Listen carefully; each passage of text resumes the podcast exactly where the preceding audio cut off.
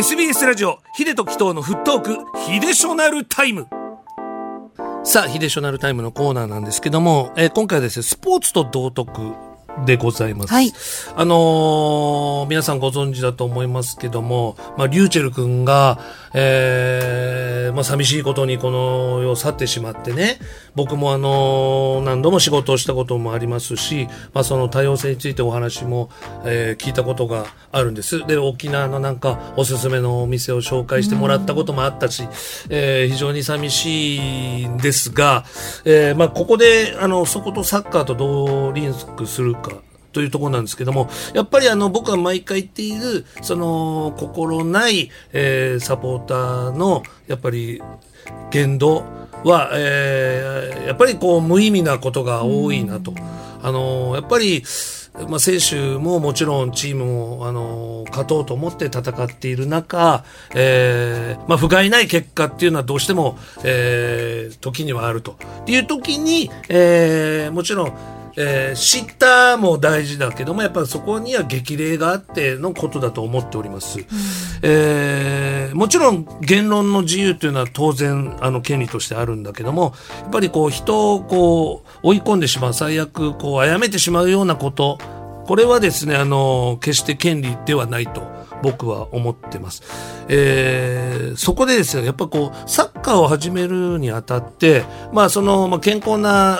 体には健康な精神が宿るとか、あとはまあもちろんルールとかもしっかり教えると。相手に対しての敬意とかもそうなんですけども、そこをもっともっと、やっぱりあの、指導者の方々に、えー強く、そしてあの、長い時間をかけて教えていただきたいなと。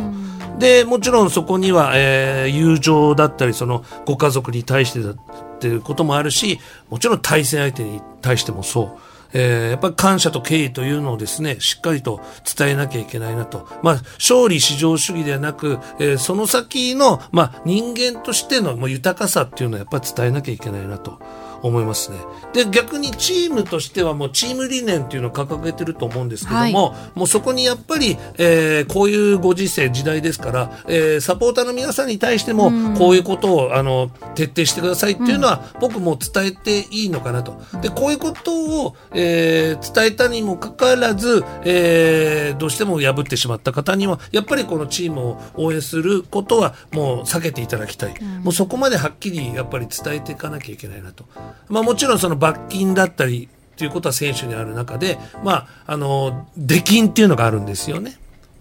まあ、そういったものをまあやってはいますけども、えーそれ途中から今までまあグレーだったじゃないかではなく、はいまずしっかりと、まあ、理念として規則ルールとしてやっぱり持つべきかなと。でも根本的にはやっぱり道徳心だと思うんですよね。こういうことをしたらやっぱり傷つくよねっていうのをもう最初の段階で学校ではないそのスポーツの現場こうピッチグラウンドでもやっぱり伝えていかなきゃいけないのかなとちょっとあの思って今回そういう話にしたわけですけど。うん。まあオリンピックなんかでもね、本当に話題になりましたけど、こう、個人攻撃というかね、はい。今なんて変な話、我々ねうん、でさえもそのツイッターとか、あの、はい。SNS、インスタとかやってれば、直接、見ず知らずの人が遅れてしまいますからね、鍵、なんかつけてたとしても、えね、例えば開いてしまえば見られますうしん、方法はね、どうにかこうにかして繋がった人が送ったり、まあ、うん。ね、あの、タレントさんとか選手もブロックっていう技はあると思うんですけど、はい。何十万人もいる方が一個一個押せないでしょうし、うん。で、そういう、多分送る方ってもう本当にありえないぐらい送ってくる方もいらっしゃるって聞くと、なんか、時代ももちろんある。だって20年前はそんな機能さえ、うん。スマホさえ持ってなかったんで、せいぜいね、スタジアムでヤジうん。とかだったから、また次の試合で勝てば、ね、それがもしかしたらいいヤジじゃなくて、その声援に変わるってこともあったと思うんですけど、今残るいしや、そうですね。無造だから本当にこう、えげつないんですよね。まあ一方うん、やっぱりあの、まあプロスポーツですから、まあもちろんひ非難批判っていうのも受け入れていかなきゃいけないし、そこから目を背けてもいけない、耳を塞いではいけない。まあお金を払って見に来てくれている、はい。応援してくれているサポーターは、やっぱ時間も割いてますから、そういった意味でやっぱ感謝っていうのは忘れてはいけないし、だとしたら、やっぱりそういう、まあ意見交換を持つ、えー時間というのを、まあ、今後考えていった方がいいのかなと、まあ、ファン感謝デーっていうのもあるんですけども、そこにまあ、こちらの感謝はあっても、まあ、一方、まあ、伝えたいこと、これだけは言わせてくれっていうこともあるかもしれないので、あの、誰でもウェルカムっていうことはないにせよ、うん、まあ、それを、えー、文章、文面で受け止めて答えるとか、まあ、一方的なことではなく、やっぱ双方向でやり取りはしていくべきだなと。まあ、そういったコミュニケーションも取っていかなきゃいけないなと思うんですよね。ずっとまあサポーターの方々に我慢させてしまうのも違う。って考えたらやっぱり、まあ、よくしていくにはやっぱお互いがあここまでは言えるよねってちゃんと道徳心を持って言い方一つとってもそうだと思うんですけどね考えていかなきゃ